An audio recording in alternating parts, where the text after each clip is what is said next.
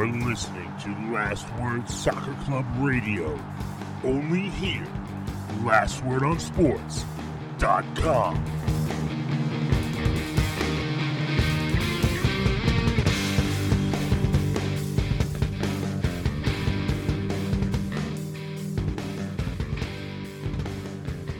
What's up, Internet? Welcome to another episode of Last Word Soccer Club Radio. This is recorded on Wednesday, July 5th, smack dab in the middle of the week. It is only the second time we have ever recorded that I have seen the light in Jamie Rooke's uh, room, but we have a really great show coming up for you. Um, we are talking everything uh, FIFA Women's World Cup today. This is our big preview show. Um, we, we had a lot of topics, had to whittle them down a little bit to have a, a respectable show time, but we have a lot of good stuff coming for you. But um, I'm your host, Rachael Kriger, and I am not alone. As I said, we have Jamie Rooke, who, again, there is sunlight in the world of uh, Jamie Rooke's house today. Yeah, I'm glad glad to be doing this at a, a reasonable hour, and I'm excited to preview as we're going to do the Women's World Cup. I think it's going to be a very special tournament. A lot of good teams going into it, although there are some issues as we're going to talk about. I think going to be very exciting either way.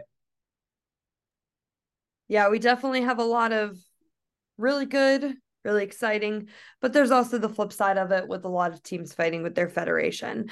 Um, but before we get into it, I just want to say uh, this show is sponsored by Icarus FC, Roughneck Scarves, Athletic Greens, and we are on Last Word on sports.com. Um, and a shout out to the Beautiful Game Network for always being around and uh, encouraging us. Um, but we're going to pretty much jump right into it, Jamie, because we have a lot of stuff to talk about today. Um, so, first and foremost, we decided, you know, we're going to get the bad out of the way first. Um, and we're going to talk about um, there's a lot of national teams that are fighting with their federation. Um, to give you a full list, and this is just what we know Spain, Nigeria, Canada, South Africa, England, Colombia, Germany, Haiti, and Jamaica. That's nine teams out of the 32 teams that are going to the FIFA Women's World Cup this summer. And then, in addition to that, there are still broadcast issues going on with um, Japan and also the Philippines. Um, so there's a lot to talk about here, right? Um, Jamaica, they had they recently a couple weeks ago had um, a big letter uh, tweeted on all of the Reggae Girlz social media i'm not going to read the whole thing but um, they had said, quote, on multiple occasions, we have sat down with the Federation to respectfully express concerns resulting from subpar planning, transportation, accommodations, training conditions, compensation, communication, nutrition, and accessibility to proper resources, end quote. So there's a lot uh, going on. And, and it's a broken record, right? We've heard it with Jamaica um, multiple times. Um, Bob Marley's daughter stepped in and pretty much funded the team to get them um, to help them qualify for the 2019 World Cup, and now they're still, you know, going at it with their federation. Uh, one of the latest. Uh, pieces of news, and this is crazy. Like Jamie and I both had to gasp when reading this headline uh, for a minute. Is South Africa Women's World Cup team sits out game in pay dispute and in a stand-in game of pretty much just like replacement players um, against Botswana, a 13-year-old was called in um, to pretty much, you know, make up their backup team. And then in Nigeria, recently Randy Waldrum went on the um, I want to make sure I get the proper name of it right. Uh, sounding off on soccer podcast with um, uh, a friend of mine, a colleague, a mentor of mine, John Krasinski of Pittsburgh Soccer Now, um, to to talk about. And a lot of you are probably thinking, well, why why Pittsburgh? I don't understand. Well, Randy coaches for the um, University of Pittsburgh women's soccer team, so he's very accessible to us here um, in Pittsburgh as well as being the Nigerian women's national team coach. Um, so he called out the Nigerian Federation um, for not paying players um, and then also cutting a domestic camp in Nigeria um, ahead of uh, ahead of the FIFA Women's World Cup. So uh, Randy even said a, a, couple days ago he doesn't even know if he's going to be the coach going um, to the World Cup. I hope for his sake that he is. I hope for the players that he is. Um, and then Jamie, there's a couple things going on in Europe too, with uh, England saying they don't want to pay bonuses um, to the Lioness players. That same situation is going on in in, in Germany. Um, you know, Canada's basically bankrupt. Um, Spain has been fighting with their federation for for quite some time now, even to the point where um, key players were were benched recently um, for speaking out um, against the federation, and I believe against the head coach too. Um, Colombia and Haiti, they pretty much have the same story as Jamaica, um, fighting with their federation over resources, lack of pay, et cetera, et cetera. Jamie, what do you think about all this going into um, the the biggest tournament of the of really every four years for um, to put the the women's game on the global map. What do you think of all this coming out right beforehand? I think yeah, it's just generally such a shame that what should be like a celebration of the sport and the ability for these players to showcase themselves on like a national stage or global stage even is like being overshadowed by such issues and like it shows how deep it goes when it is like the so-called major nations like England and Spain and Germany and even Canada who are some of the the best teams in the world when they're embroiled in such disputes where when it comes to money. Um, from the English point of view, yeah, the FA seem to just they the the way FIFA do it is every country does get a small amount of money, but other nations are then paying the players extra on top. But the FA refusing to do that, as is as is the German equivalent. So as as I said, it's just it's such a shame. It's gets the tournament off on the wrong foot when you want to be focused on the action on the field it's all about instead what's happening off the field, which we never know could could it well end up affecting what does happen on the field, could end up affecting various countries and how they perform because but yeah, it got it looked to a point where like Jamaica may not even be able to compete because it was getting so serious. So yeah, you just hope that it doesn't it doesn't overshadow from the actual football, which is what obviously everyone's there to watch and there to celebrate. Yeah, it, almost makes you want to root for these teams even harder too. I mean, um, you know, we're going to talk about it later, but uh, just a PSA for everyone. Um, I'm pretty much the biggest Haiti believer right now, and it makes me just want to root for them even more. Um, to basically shove it in their federation's face and say, "Yeah, look how good we are, and we could even be better if you um." If you funded us and and helped us train properly. Um, Jamaica's the same way. You know, I I really can only speak from the CONCACAF standpoint because those are the teams I, I have a closer eye on. But I mean, like you said, Jamie, like Spain, Canada, um, England. I mean, England won the Euro, Canada won the um the Olympic medal. Spain's just been on a tear beating everybody and um, you know, lots of high hopes for them at the World Cup. It's it's crazy how it just is it's all across the board. It's not just, you know, the quote unquote little guys. Um, but then, you know, too, Jamie, we were talking before we hit the record button about the um the controversy surrounding the One Love armband too. They they aren't allowed to wear them. FIFA approved um eight armbands. There is a rainbow one that says like inclusion for all or something like that.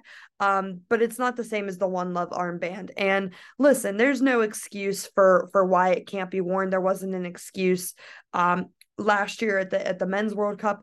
But I think I think it's fair to say that it it's a little bit more like unreasonable for Australia. Like, yes, the Middle East Qatar like Sharia law and and the very strict Muslim laws. Like, I get that at least. Like, that's a cultural thing.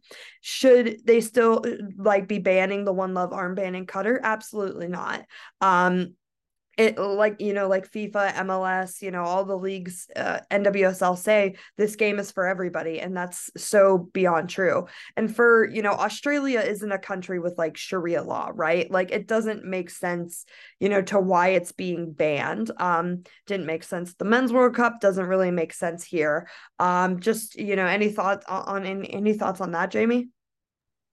Well, I was just just as you were speaking, I was thinking about it, and it's I would say first and foremost, why are these countries then allowed to host these major tournaments and allowed to get all this money from all this tourism when they're they're not being inclusive to everyone, particularly when the women's game there is a large amount of people competing in it and on the field who are part of this community that are being affected. I think sadly the men's game were were able to be pushed uh, away because there's very few, if any, players publicly out. Whereas in the women's game, it's it's more of a celebration of that. So yeah, as you said, Qatar and Australia. I think the fact that they're they're hosting it and profiting from it, but they themselves are like don't know what the like they're they're shadowing over these people being able to express themselves and yeah they're just they're having it their own way but they're not they're not celebrating the actual players it's all about them so I think I think it does get a bit ridiculous and again like I just yeah it's I don't see what what's the big fuss is it seems seems unnecessary and harmful and not not the true reflection of the players and the community that they stand for.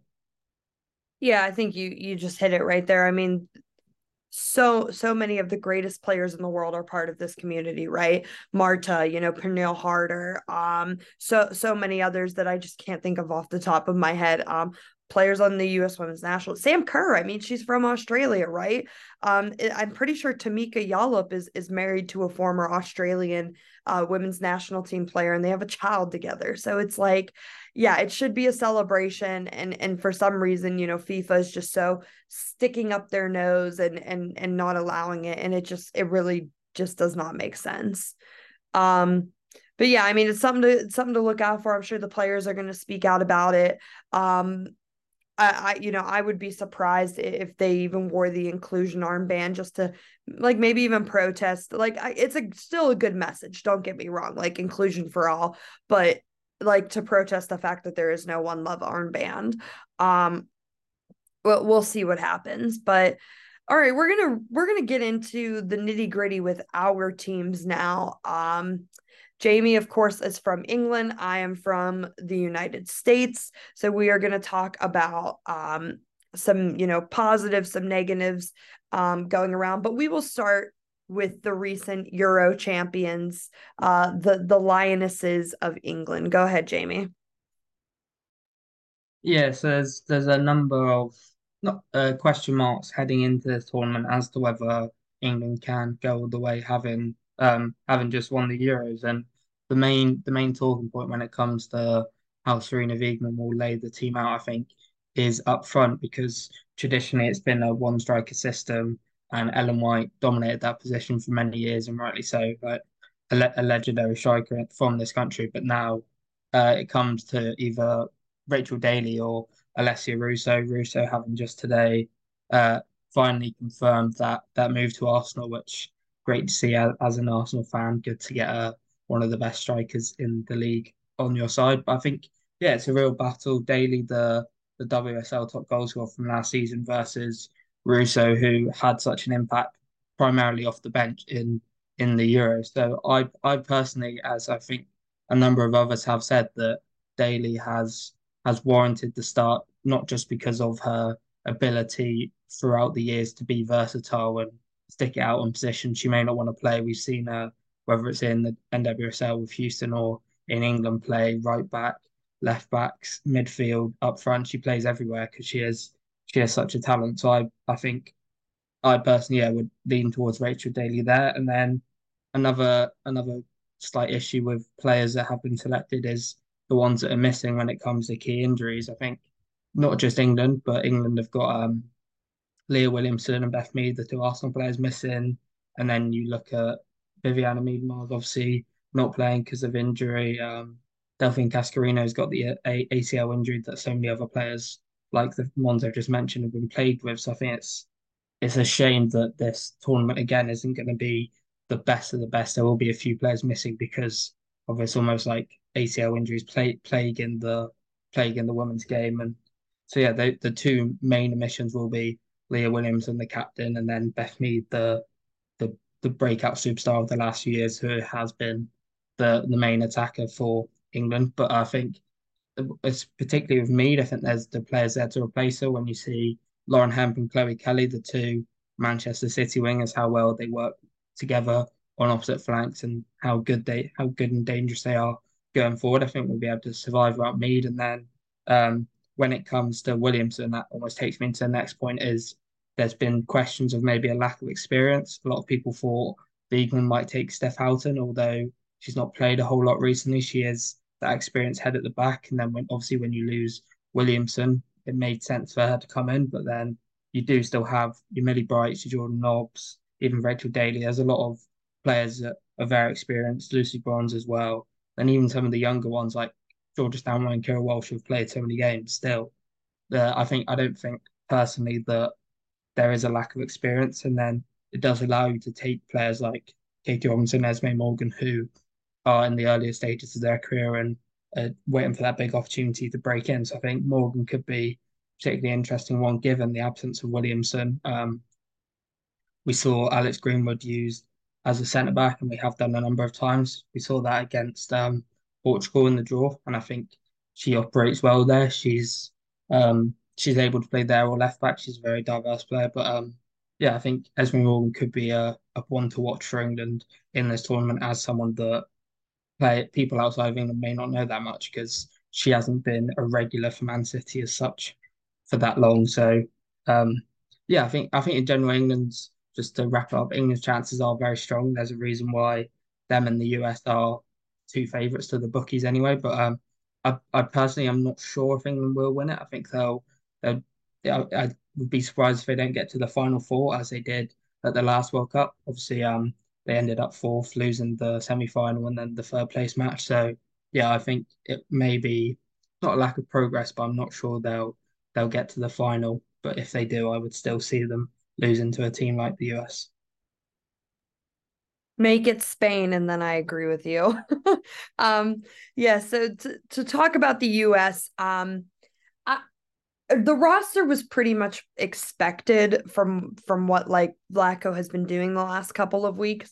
But you know, breaking it down position by position, I, I just want to say number one, I have no trust in Alyssa Naeher right now. Um, Chicago has been really, really rough this season. And listen, I get it. Like it's not all on the goalkeeper, but there have certainly been times this year where um where where she's misstepped, where you know she just stands there. The form isn't really quite up to par. Um, I don't really know what what the situation with her is right now. Um, so listen, her, her form just has not been good this year. Um, I, get like the experience part, right? I totally get it. But at the same time, there's so many other um experienced leaders on this team. And and I'm totally on the the train of give the keys to the young kids. I mean, the, the some of these quote unquote younger players like Lindsey Horan, uh, Rose Lavelle, Alex Morgan, I wouldn't even say is the younger player, but still like those are the veterans, Crystal Dunn, right? Um, so I mean, just bringing in Alyssa Naeher doesn't really makes sense in regard to form, which, um, and I'll say this probably a few times here, but Vlatko Andonovski kept mentioning, well, form matters, form matters, form matters. Um, and yet he refused to call in Mia Fishel, which made no sense because she just scores like crazy in Mexico. Um, but form matters, form matters. And then, you know, you call up players like Alyssa Naeher, and then to my next point, Kelly O'Hara, who is basically made of breadsticks and always injured. And it doesn't make sense because she doesn't really play much. She's not very um she's not very consistent when she does play. Um and it just he straight up said like yeah i'm bringing her for the experience. Well there's so many other good and this is where i say shame on um and Andonovski for not expanding the um expanding the pool of players. Uh for uh, leading up to the World Cup because there are so many injuries on defense. Like you want to talk about ACLs, Tierna Davidson, and then um and, then oh, who is it? Abby Dahlkemper with the back injury. You've got Becky Sauerbrunn now out, probably gonna miss what is what would have likely been her last World Cup. And it just it doesn't make sense to how you have all these injuries and like yeah, Sauerbrunn's is a little bit newer, but like Crystal Dunn is still being played in a defensive position. She shouldn't be. She should be playing in an attacking position. You've got two um, key players, Dahlkemper and uh, Davidson, um, that have the injuries, right? It's like, how are you not expanding this pool knowing very well that like half of your defenders are injured? Um, and then to that point as well on expanding the player pool, um, there are only two natural center backs on this roster, Naomi Girma um, and Alana Cook. And it just really it, doesn't make sense to how the pool hasn't been expanded on, on the defensive side. Um, you still have Crystal Dunn, a, a attacking player for her club team, playing at left back. Um, you could slot Julie Ertz into that uh, center back spot like she was in 2015. But I'm going to say it. I don't trust her. She hasn't played much. Uh, she had every opportunity to come back last year. She could have. She had every opportunity to start the season on time. Um, she's missed some games to do some promo things, and it's like it's a World Cup year, and I don't understand how we're bringing in players that don't really play that much. Um, because everyone wants to say, well, the national team is so much different than your club team, and yeah, of course, there is some truth to that, but also. I mean, if you're not playing and you're not 90 minutes fit and you're not like consistently playing 90 minutes and getting those competitions, then to me, I mean, you're you're not really much use. Um, I don't really know. I, I like Savannah DeMelo's inclusion. Um, I, am curious to if she'll actually play or if this will be like another situation when they brought um, Joe Scally and Christian Roldan to the World Cup and they didn't play them. Um, uh, but I hope for you know her sake, she's been lighting up the league. She's she very well um, I think she won Rookie of the Year last year, and she could very well win MVP this year um, for the way that she's playing for Racing Louisville. Um, she should play. She should be in that midfield. She's probably going to get bumped a little bit because of Julie Ertz, which, which again is quite stupid. But you know, Vlatko wants to have players um, who have known each other for a long time playing over players who are consistently um, playing with good form whatever doesn't make sense to me but this is why i'm not the coach of the national team. And then to the last point looking at the forward line it's a young forward line. Um alyssa thompson obviously highlights it being 18 years old. I don't think she's going to be a starter. I think it's going to be alex morgan sophia smith and trinity rodman. Um and then you can sub in rapinoe and sub in thompson. I'm fine with that but what i'm not fine with is the fact that ashley hatch got left oh and lynn williams too lynn williams could very well start in a rotation of games because of the USA once again having one of the easiest groups in the World Cup. Um, but uh, I'm I'm pretty bummed Ashley Hatch didn't make the roster. I think she handled it like a pro. She she had a nice statement on her Instagram. Um, and then she immediately scored for Washington uh, the weekend after the World Cup was roster was named. So I'm bummed she didn't make it. A lot of people say, well, she doesn't really cut it in a national team shirt. But for me, she's playing consistently and she has scored um, before she scored against uh, Australia when they played uh, there last year. Um, so, I mean, I don't know. I, I personally think players who are playing should go to the World Cup and players who aren't playing should not go to the World Cup. I know it's shocking, isn't it, Jamie? But like, I don't know. That's just my philosophy. And the fact that Vlatko kept screaming about how form matters and you know, some of the choices on this roster show me that form actually does not matter um, to the head coach of the U.S. Women's National Team. So we'll see. I have them. I have them going deep into the semifinals, but then have them paired up with Spain in that match. And I'm just I'm too much on the Spain belief to to see the U.S. And I honestly I just want to see another team win. I mean, yeah, it would be cool to see the U.S. go three in a row, but at the same time, it wouldn't be because we're growing this sport. Um, they got it handed to them against England and Spain when they did a European trip. So, um, and, and that was even without Alexia Putellas. So, I'm intrigued to see. Uh, I think that matchup's going to happen no matter what, Spain and the USA. Um, so, I mean, that's the game that I'll be waking up in an ungodly hour for. So, that's pretty much all I have uh, on the US. Jamie, do you have anything else to add or do you want to move on here?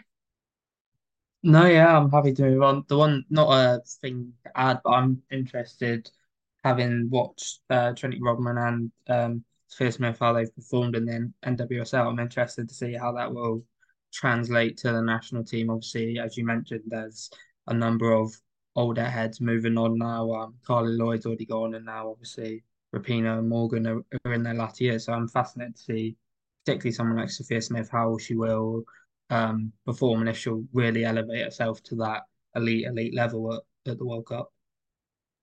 Yeah, we'll have to see. I mean, it's it's coming up, and yeah, I think there's going to be a lot of rotation in the group stage for the U.S. because they have one of the easier groups. So we'll have to see uh, which players get minutes and which players get rotated and stuff like that.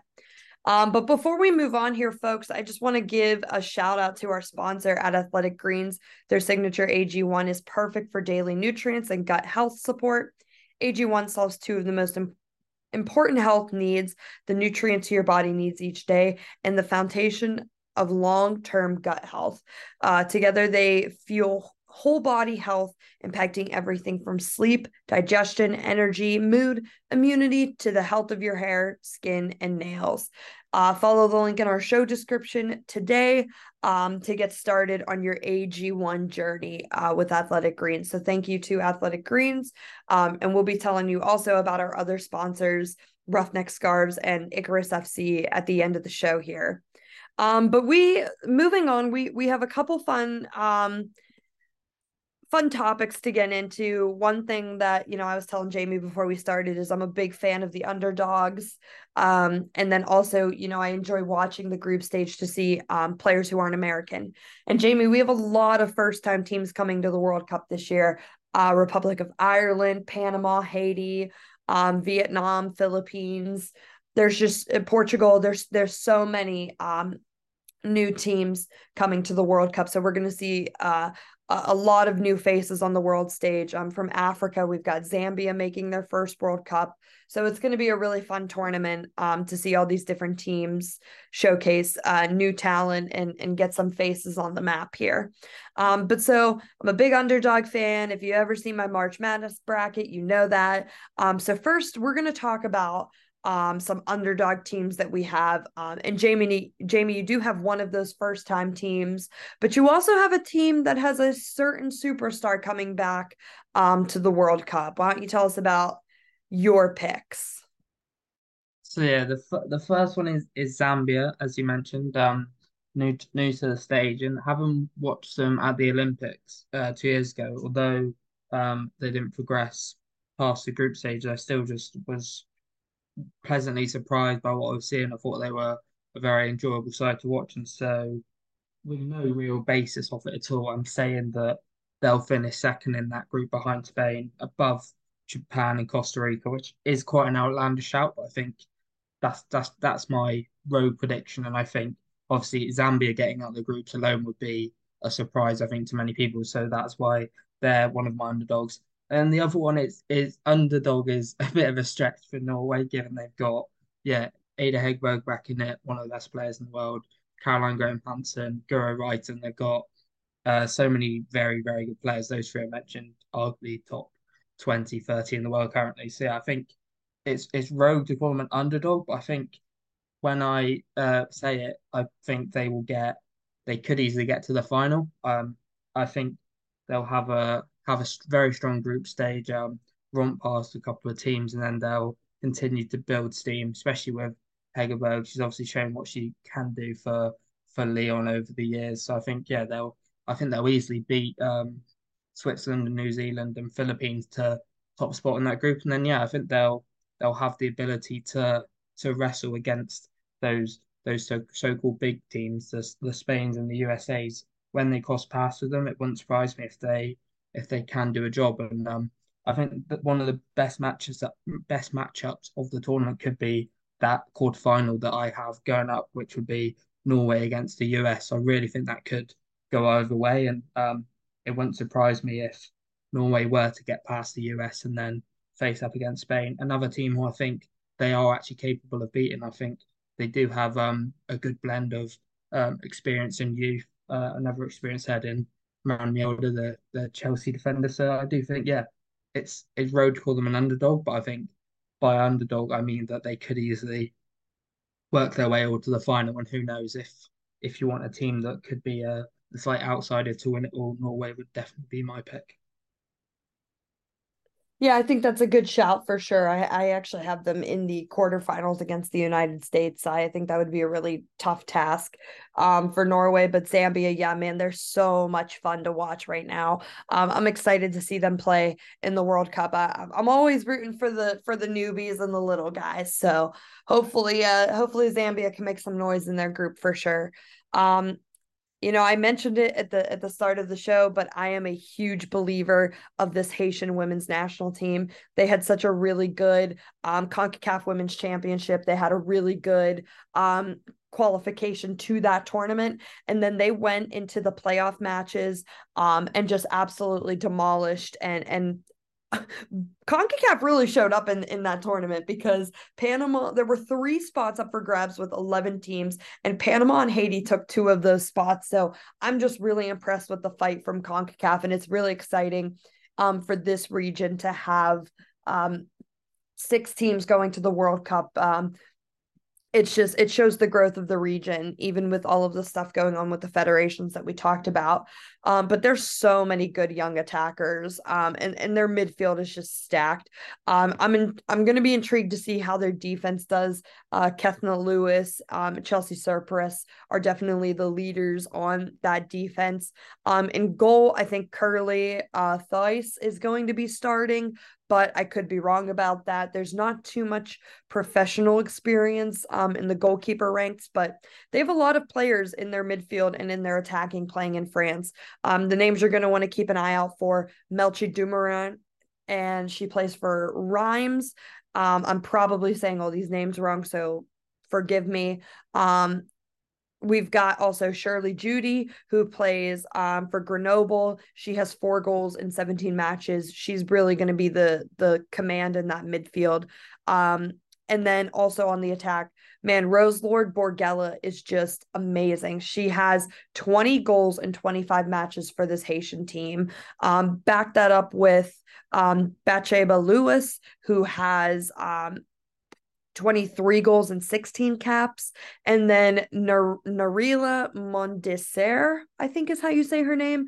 Um, and she has 18 goals and 16 caps. So this whole attack is just like, I mean, it's just lethal, right? all of their attackers, except for one, play in France, um, in the top league, and then they have Shuwandowski, um, Joseph playing in uh, Russia with Zenit St. Petersburg.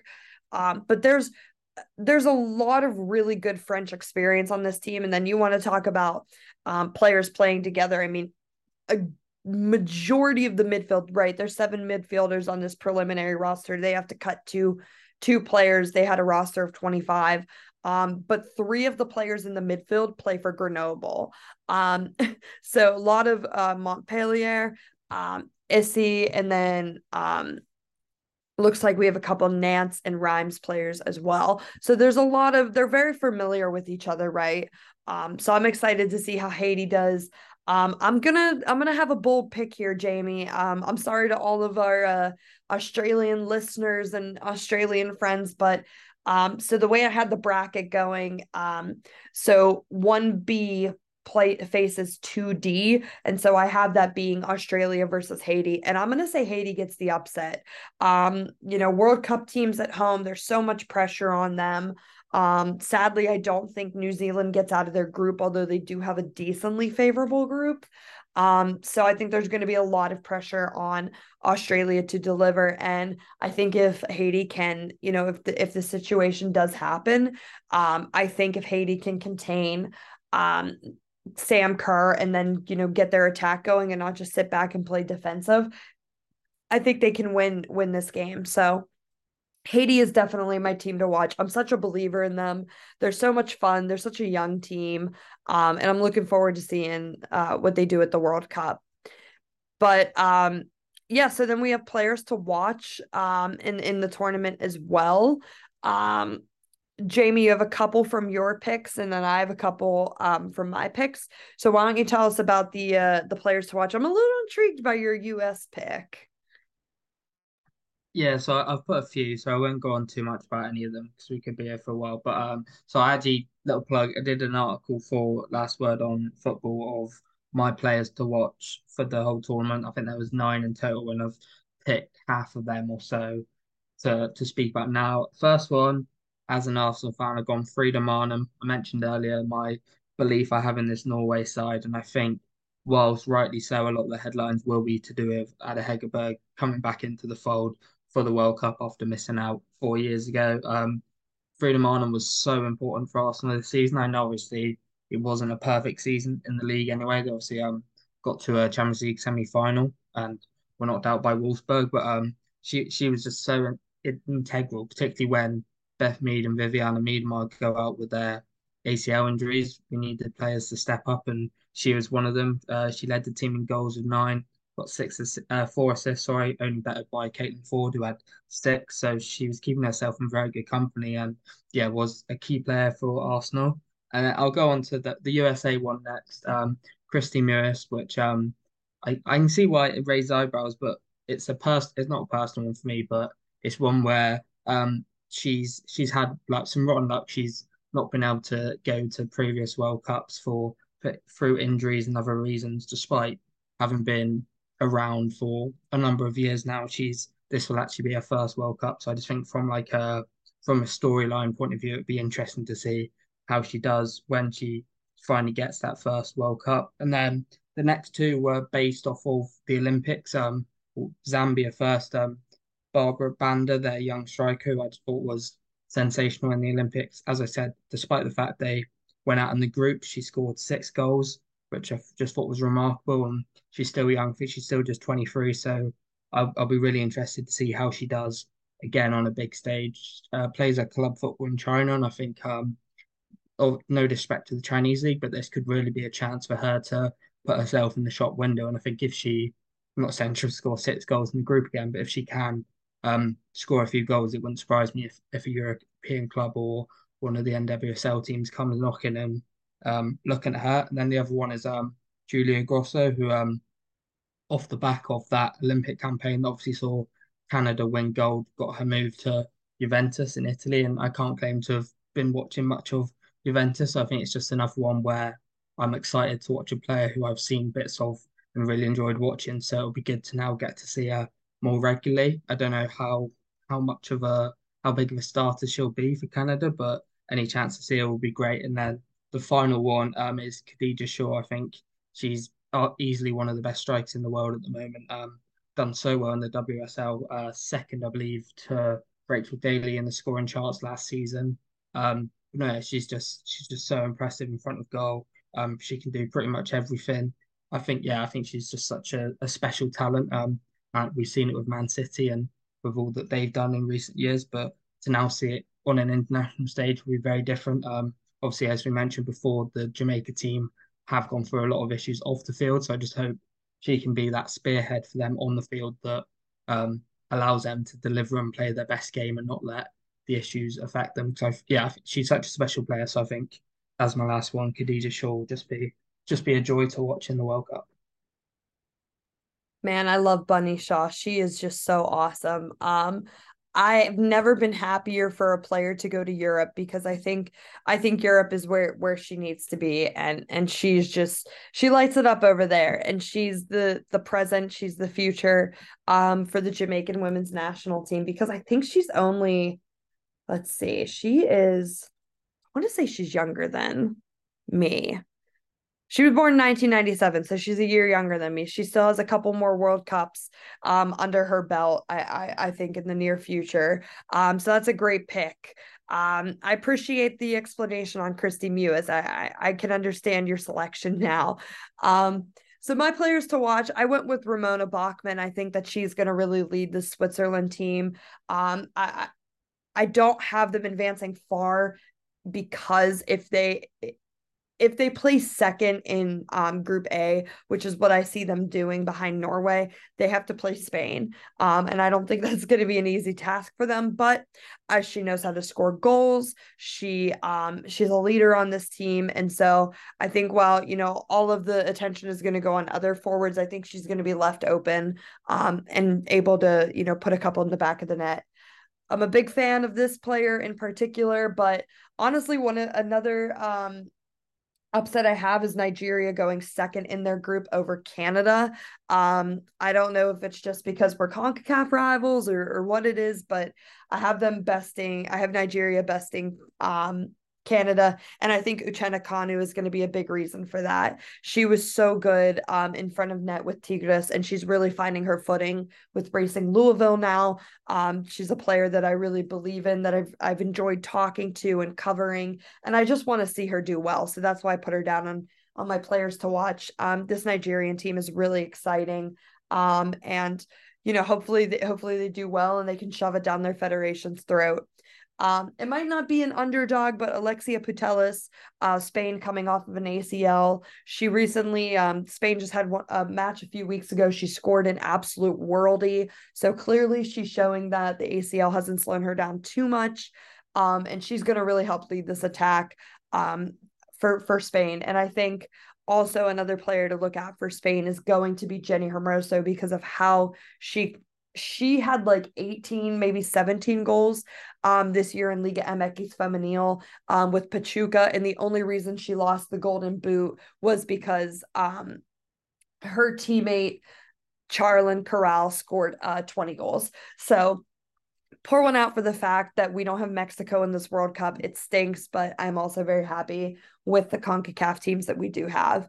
Um, and then again, I'm not going to talk about her too much, but Roselord Borgella um, from Haiti, she had 12 goals in the um, qualification tournaments in CONCACAF. She scored twice against Senegal in the FIFA World Cup playoff match um, to get them to this point. So they're really going to rely on her. Defenses are going to have to keep an eye on uh, Roselord, but then when they do, they're opening up um, a lot of different options around her. So I, I think it's going to be, I think it's going to be a fun tournament to watch a lot of these younger players. Um, and and we're just going to have to, we're going to have to see who uh who goes for that golden boot, right? So with that said, we are going to move to the roundtable and we are going to talk about some of these awards. So we have Golden Boot, Player of the Tournament, Goalkeeper of the Tournament, Coach of the Tournament, and then, of course, last but not least, who will win the FIFA Women's World Cup. Um, in addition to that, Jamie, I want to know who you think is going to make the final because I think your jaw is going to drop whenever you hear my final. Um, so, but first, Golden Boot, who do you think gets it? So, in spite of your claims that you don't think Australia will uh, get past Haiti. Um, I think I've got them going to the quarters, maybe to the semis, and I just think because of the group stage and how elite a finisher she is, I find it hard to look past Sam Kerr. I think there are a number of players that that could do it, but if you told me she finishes a group of four or five goals, gets a hat trick against Ireland, maybe that wouldn't surprise me at all. And I think um, I think it was six goals for which Ellen White Alex Morgan and Megan Rapinoe shared it for four years ago. So yeah, I would say Sam Kerr is going to be my pick because if she gets seven or eight, even having played five games, I wouldn't be surprised at all. I'm gonna pick Alexia Putellas. I know it's such an obvious pick, but I'm gonna pick her. I mean, I I am going to cry profusely though if she gets three or four goals against my Ticas. Um, dang it, why do Costa Rica keep getting the the hard groups? They got it in the men's World Cup last year. They're getting it in the women's World Cup this year. Just go go easy on my Ticas is all I ask for. Um, but then also against Zambia, there's really not too much to say about Zambia. We don't know a lot about them, so I can't really say too too much. But I think she could get a goal or two against Zambia. Um, but I, I don't know about this Japan team. They're kind of a wild card um, because of how young and um, you know, the rotation that they have through this new Japanese team. So we'll have to see. But I think Alexia Putellas gets a couple goals in the group stage. Um, okay, so we've got next um, player of the tournament. Who do you think wins player of the tournament? Sadly, I think it's a case where obviously it's the teams that get to the latter stages. Realistically, if you don't get to the semi final, it is unlikely that a player from your team's gonna get this award. So I was thinking, not to give away who I think is gonna win, but someone that's gonna get to the latter stages would be France. I'm thinking maybe um Kadi Diani. I just think when you look at Delphine Cascarino out with the ACL, um, no Sandy Baltimore either. I just think that maybe she will have more responsibility on her shoulders going forward. She's still got quite a few of the experienced heads around but I just think Diani's such a talented player that it'll be her. And then if not, I put down a second name of Rose Lavelle just because I think she's a joy to watch. Still remember that goal in the final four years ago so well. So Rose Lavelle, but my main shout will be Diani from France. Well, we're gonna have to definitely talk, Jamie, because I, according to the bracket that I have over here, I have France losing in the round of 16. So we'll have to we'll have to we'll have to compare notes here. Um, but my player of the tournament, I'm going to go with Jenni Hermoso um, for Spain. I think that even if she doesn't score a lot of goals, the connection between her and Putellas is is pretty much, I mean, signed, sealed, and delivered. Everybody knows it. Um, and just with the way, like I compare it to the way she played in Liga MX Femenil with um Corral this past year. When Jenni Hermoso wasn't scoring, she was assisting goals um for Corral. So I can see her doing the same thing with um Alexia Putellas. So lots of lots of Spain here on my list, uh, Jamie. What about goalkeeper of the tournament? And don't you dare say Naeher.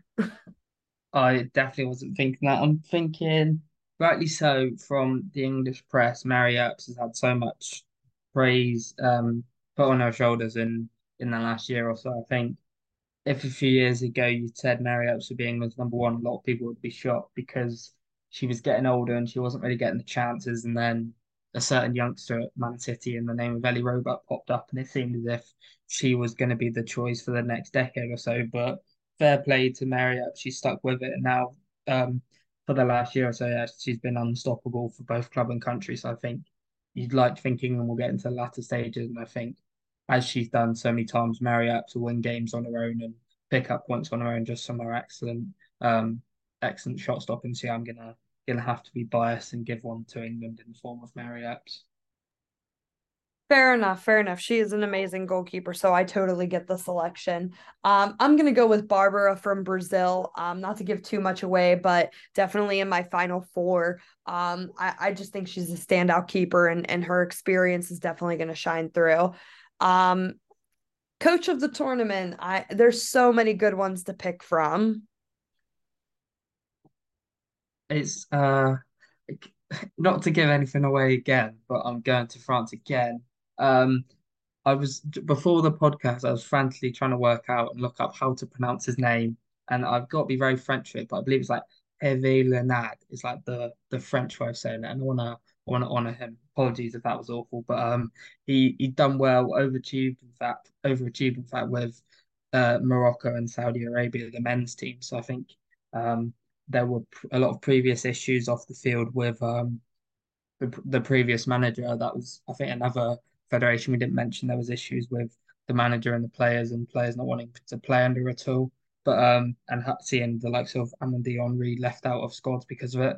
But um, now that Renard's here, um, uh, yeah, he's he's done a good job previously with less nations, with no disrespect in the men's game. So now to see him with one of the best countries in the world, I think think he'll do the job for France and be the coach of the year.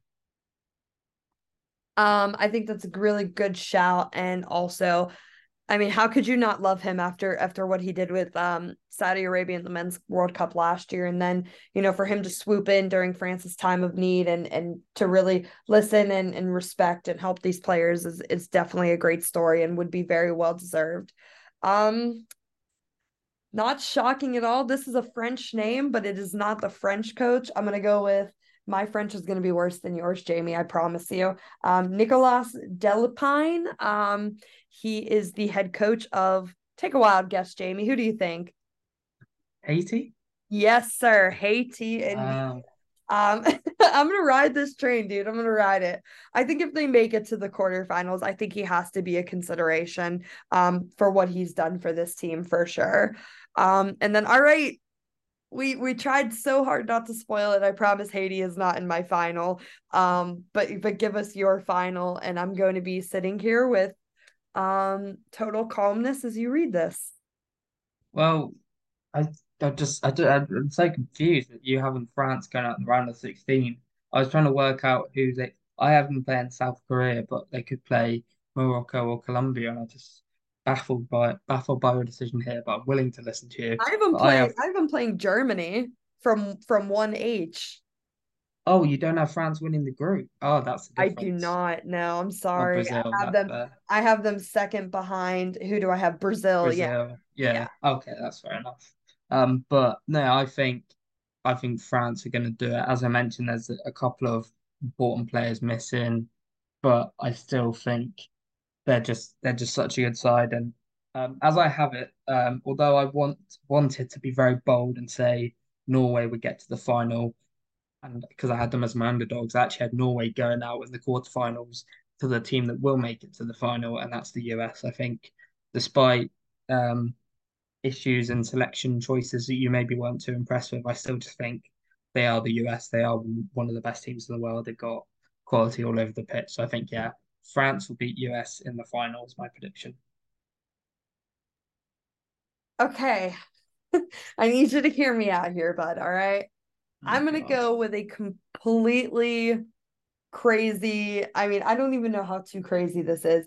I'm going with my final four being on the top side of the bracket USA, Spain, Brazil, and England. And I'm so sorry, Jamie. I'm going to break your heart here, but I'm going Spain and Brazil in the final with Spain winning. Although uh, I also have, mad. I have England going out in the semis as well, so that's that's acceptable. I.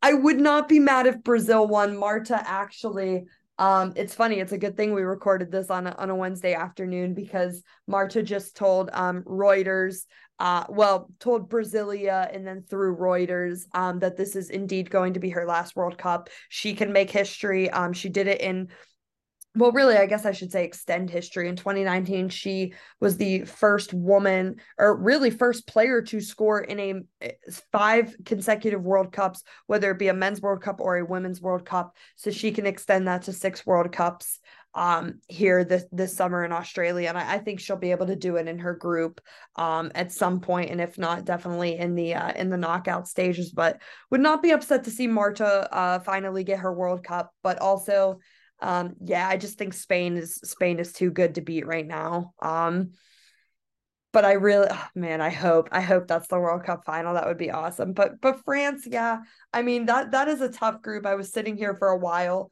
debating about um putting uh France or Brazil. I just the only reason I picked uh Brazil over France is I think there's too many injuries for France right now to um to combat. I think that game is going to be really, really close. If anything, it could end in a tie and then come down to goal differential um, against the other two sides, being uh, Jamaica and Panama, which I know it's confusing to have two CONCACAF teams playing in the same group, but because there are six teams, um, they just, you know, they, they said like, okay, that's fine. There has to be one group with with two CONCACAF teams uh, if it comes down to it. So um, hopefully CONCACAF has respectable showing um, and doesn't allow too many goals and maybe scores a goal, a goal or two um, over France uh, or Brazil, but I still think you know the top two. It's going to come down to Brazil and France, and just it, it, could depend on goal differential. We'll we'll have to see. Um, but Jamie, that's pretty much it for our show. We're going to move on to last words. So why don't you uh, tell the nice people uh, your your Twitter handle, um, and then any any final thoughts you have. So yeah, my my Twitter at is rookiejnr13. As I mentioned, I've done a players to watch. I did a betting odds piece about um, winners in Golden Boots, and I'll probably have one or two more articles out before the tournament starts, previewing sort of things. So yeah, and then just um, I just I just hope that this tournament is another another uh, jumping pad for the women's game as four years ago was. I think if people get into this tournament, then they will watch their various leagues, whether it's the WSL or the NWSL. Although the obvious issue is the starting times, which just looking at some of them, it's very worrying having to think about you either miss games or you're not getting any sleep. Because for me, anyway, there's games at 2 a.m., 4 a.m., and I'm sure it's just as bad for you as well. But um, no, yeah, that's it. Um, also on the uh, on the MLS side of things, uh, should have a should be doing an interview in the next week or two of a New England, New England Revolution player again. So looking forward to that. So keep your eyes peeled for that and any Women's World Cup content coming. Good stuff, Jamie. Um, hopefully, we're going to be compiling um, some picks from our writers here at Last Word on Soccer. So it's not just me and Jamie. So far, it is just me and Jamie, but we will see. Hopefully, we get um, some more some more picks from others on uh, on the FIFA Women's World Cup. But you can find me on Twitter at Rachael Kriger.